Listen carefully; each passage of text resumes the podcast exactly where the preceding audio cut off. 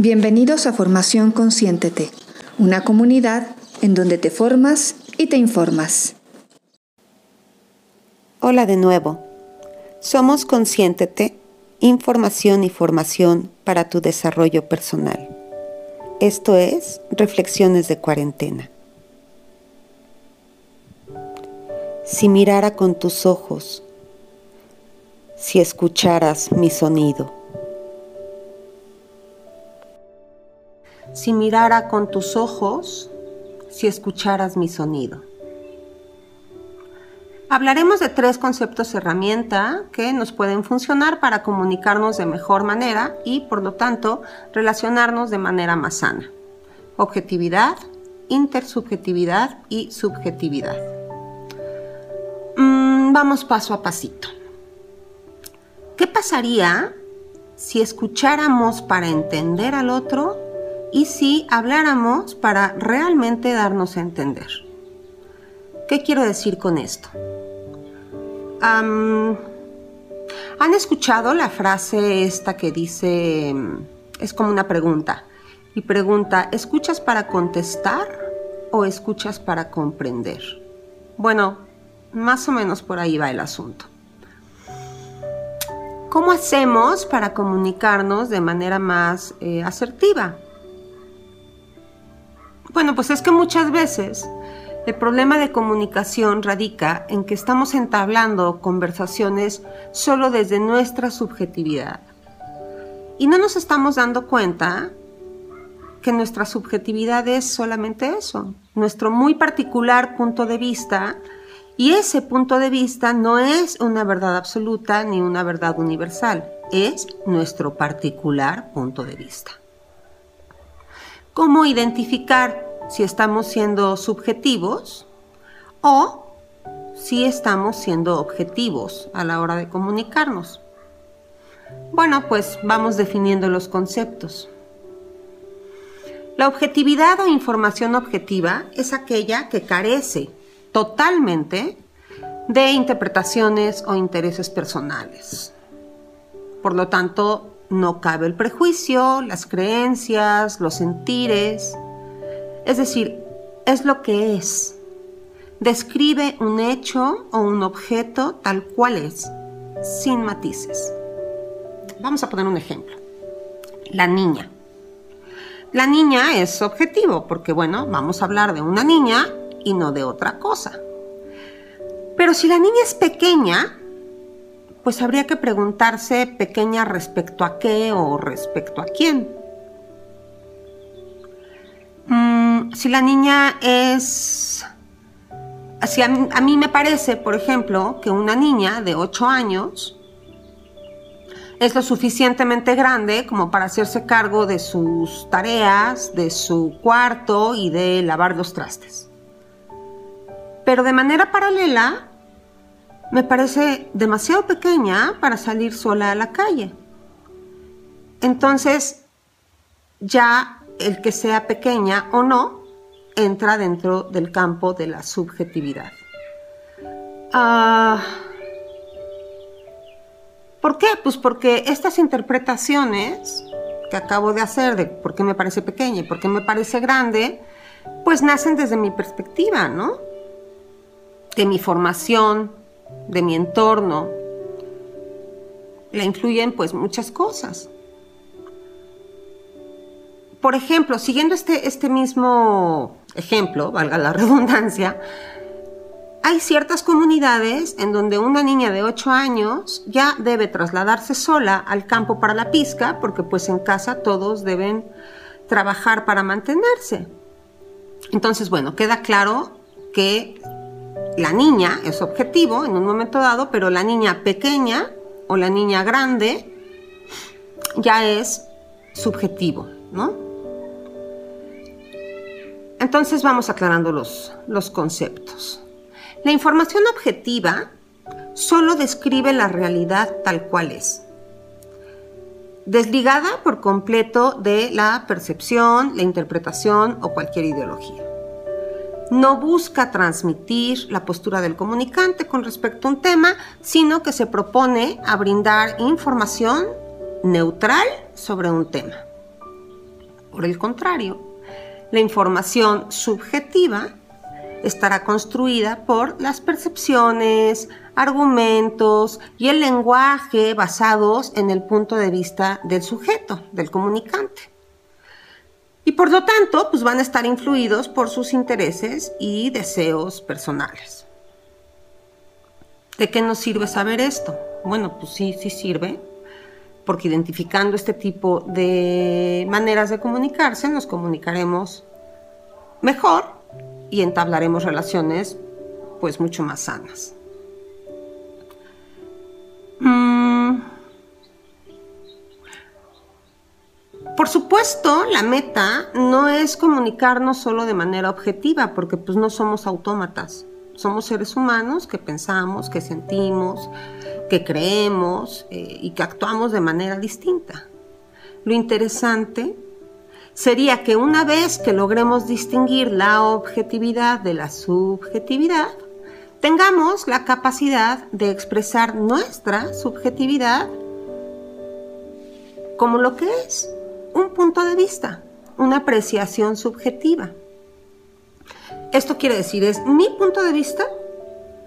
Pueden existir muchos otros puntos de vista, entre ellos habrá puntos que concuerden, habrá puntos totalmente eh, disímbolos a mi punto de vista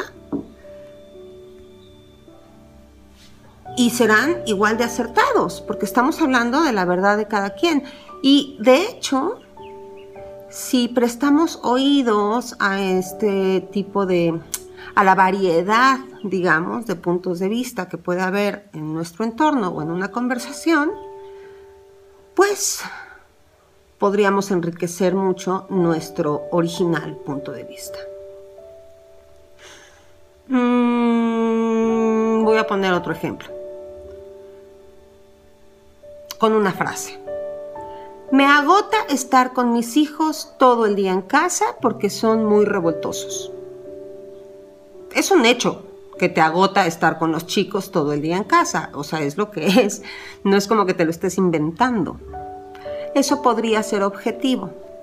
La parte subjetiva es que son muy revoltosos. A ti te agota estar todo el día con los chicos en casa, pero el por qué te agota ya es subjetivo. A ti te parece que son revoltosos, pues tal vez porque no tienes punto de comparación. A lo mejor no has tenido que pasar 24 horas en casa de la vecina con sus hijos, ¿verdad? En un momento dado. Y no te has dado cuenta que hay chicos como mucho más revoltosos que los tuyos. Y deberías de estar agradecida en un momento dado, ¿no? Pero bueno, de hecho, habría que preguntarse eventualmente por qué es que tus hijos te parecen revoltosos. A lo mejor ahí está la clave para que convivas de manera más pacífica con ellos. O a lo mejor en esa respuesta encuentres que lo que los hace revoltosos es, no sé, em, que les da hambre a media mañana. Y si les sirves un almuercito, pues a lo mejor se tranquilizan y convives de manera más pacífica. No sé, me saca el ejemplo de la manga. O simplemente, al hacerte esta pregunta, o sea, al darte cuenta que eso es subjetivo y al hacerte la pregunta de por qué te parece a ti que es así, cambie tu percepción. Y agradezcas finalmente pues que son chicos sanos e inquietos. Y al cambiar tu percepción de manera aparentemente mágica, pues fluya la estrategia adecuada para convivir con ellos de manera más tranquila, ¿no? Ahora, vamos a suponer que esa misma frase me agota estar con mis hijos todo el día porque son muy revoltosos la hayas aplicado en una discusión conyugal. Discusión en lo que lo que a ti te importaba era que el otro comprendiera que necesitabas como que te apoyara con la contención de los chicos.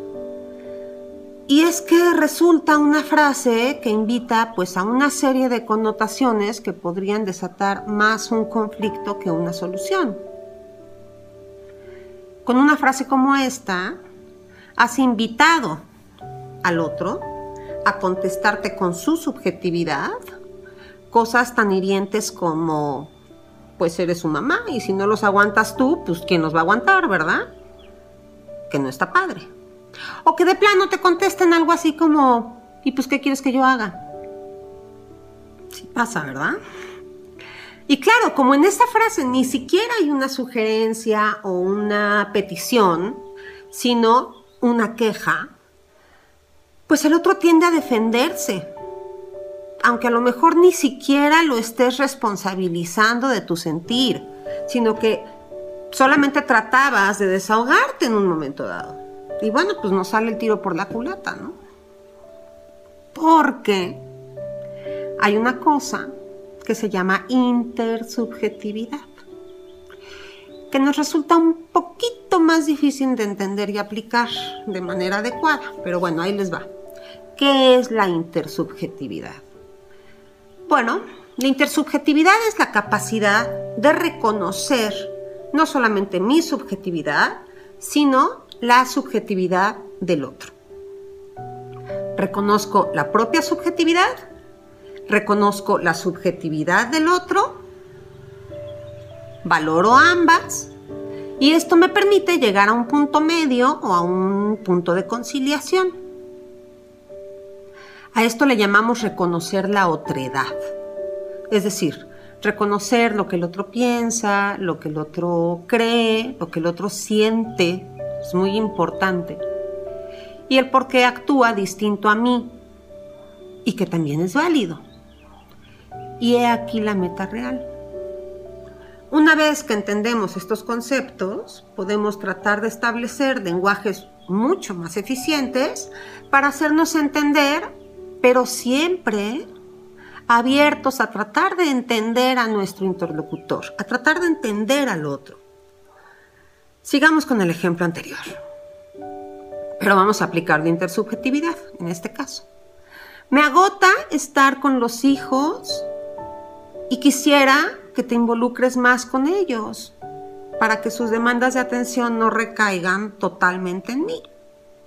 Ah, ahí ya quitaste de la ecuación el juicio de valor, ya quitaste la queja, ya no le dijiste revoltosos a sus hijos, ¿no? En un momento dado.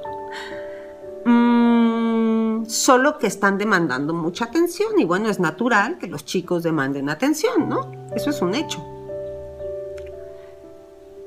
Y si continuaras diciéndole, porque también debo trabajar y dedicarme a otras cosas, y aquí entra la intersubjetividad. Aun cuando dieras por sentado que como padre es su responsabilidad y obligación hacerse cargo también de los hijos, pues aprender como a decir las cosas sin ah, herir la susceptibilidad del otro resulta mucho más beneficiosa. Entonces, voy a tomar la frase desde arriba, aplicando la intersubjetividad, a ver si nos va quedando como claro. Me agota estar con los hijos todo el día y quisiera que te involucres más con ellos, porque sus demandas de atención recaen casi totalmente en mí. También debo trabajar aparte de contenerlos. ¿Podrías establecer un horario de convivencia, padre e hijos, para que yo pueda enfocarme en mis cosas también? Suena distinto, ¿no? Claro que puede, o sea, obvio puede. Pero hacer esta pregunta le permite al otro el derecho de réplica y le estás otorgando la sensación de que también te interesa su subjetividad y no solo tu necesidad. Aparte de que la queja ya no existe y se convirtió en petición, y eso suaviza la conversación, le estás dando chance al otro de que te muestre su punto de vista, su subjetividad. Y de esa manera es más fácil que el otro se disponga a comprender tu subjetividad y poder sentarse a negociar. Comprendo que estas herramientas no son mágicas. se requiere de un constante revisar cómo nos estamos expresando, cómo estamos escuchando al otro. Y a veces puede ser frustrante, yo lo entiendo, que mientras uno está trabajando para lograr comunicarnos de manera afectiva y efectiva, ¿no? pues te topas con pared. Sí pasa. Mm, a veces el otro no da una y sigue comunicándose de manera un tanto salvaje. Pero de tanto poner en práctica este tipo de herramientas, terminará como permeando el entorno y permeando a los demás. Finalmente, bien se dice por ahí, pues que se predica con el ejemplo, ¿no? Es más fácil que los demás comiencen a adoptar este tipo de herramientas desde tu ejemplo que a partir de una cátedra en un momento dado. Mm. Ya en el peor de los casos, si después de mucho practicar este tipo de herramientas y, llevarlas a cabo, sigues topándote con pared, pues es probable que comiences a relacionarte con otro tipo de personas que sean eh, más parecidas a ti en tu manera de relacionarte y a lo mejor estas herramientas también te funcionen como un primer filtro para darte cuenta de si te estás involucrando o no, o ya estás involucrada o involucrado, ¿verdad?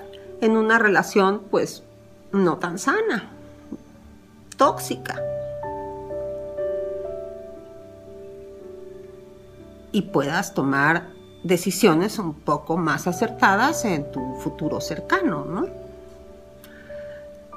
Evidentemente, en este video solo estoy dando como una breve introducción, es una pasadita de mantequilla en estos temas, pero pues creo que puede ayudarte a hacerte como mucho más consciente de cómo nos estamos comunicando y habrá cosas que puedas implementar por ti mismo.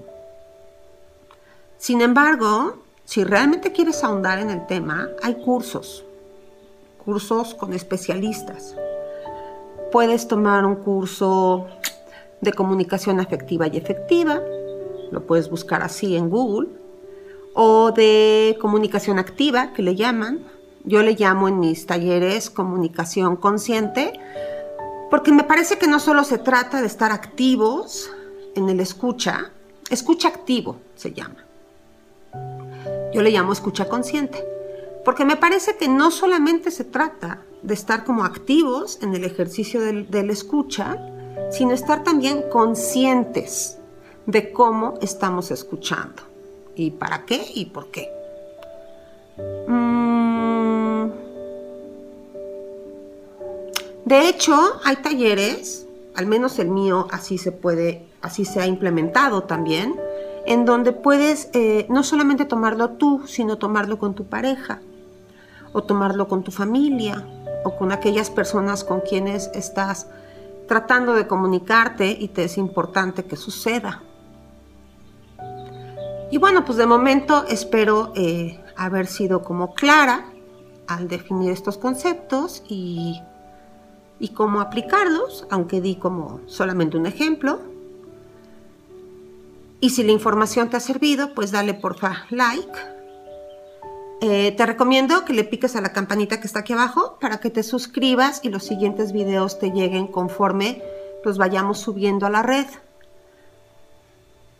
No dejes, porfa, de comentarnos cómo, de qué temas te gustaría eh, que desarrolláramos en este espacio. Eh, las sugerencias son muy, muy importantes para nosotros y tus comentarios nos enriquecen mucho pues no me queda más que darte las gracias por ser parte de esta comunidad. Somos Consciéntete, información y formación para tu desarrollo personal y yo soy Bárbara Mora y quedo a tu servicio. Muchas gracias. Les dejo aquí abajito mis redes sociales en la cajita de descripción por si quieren contactar de manera personal conmigo, pero también pueden contactar conmigo a través de www.conscientete.com, que también se los dejo aquí abajito la liga. Y pues bueno, por ahora eso es todo.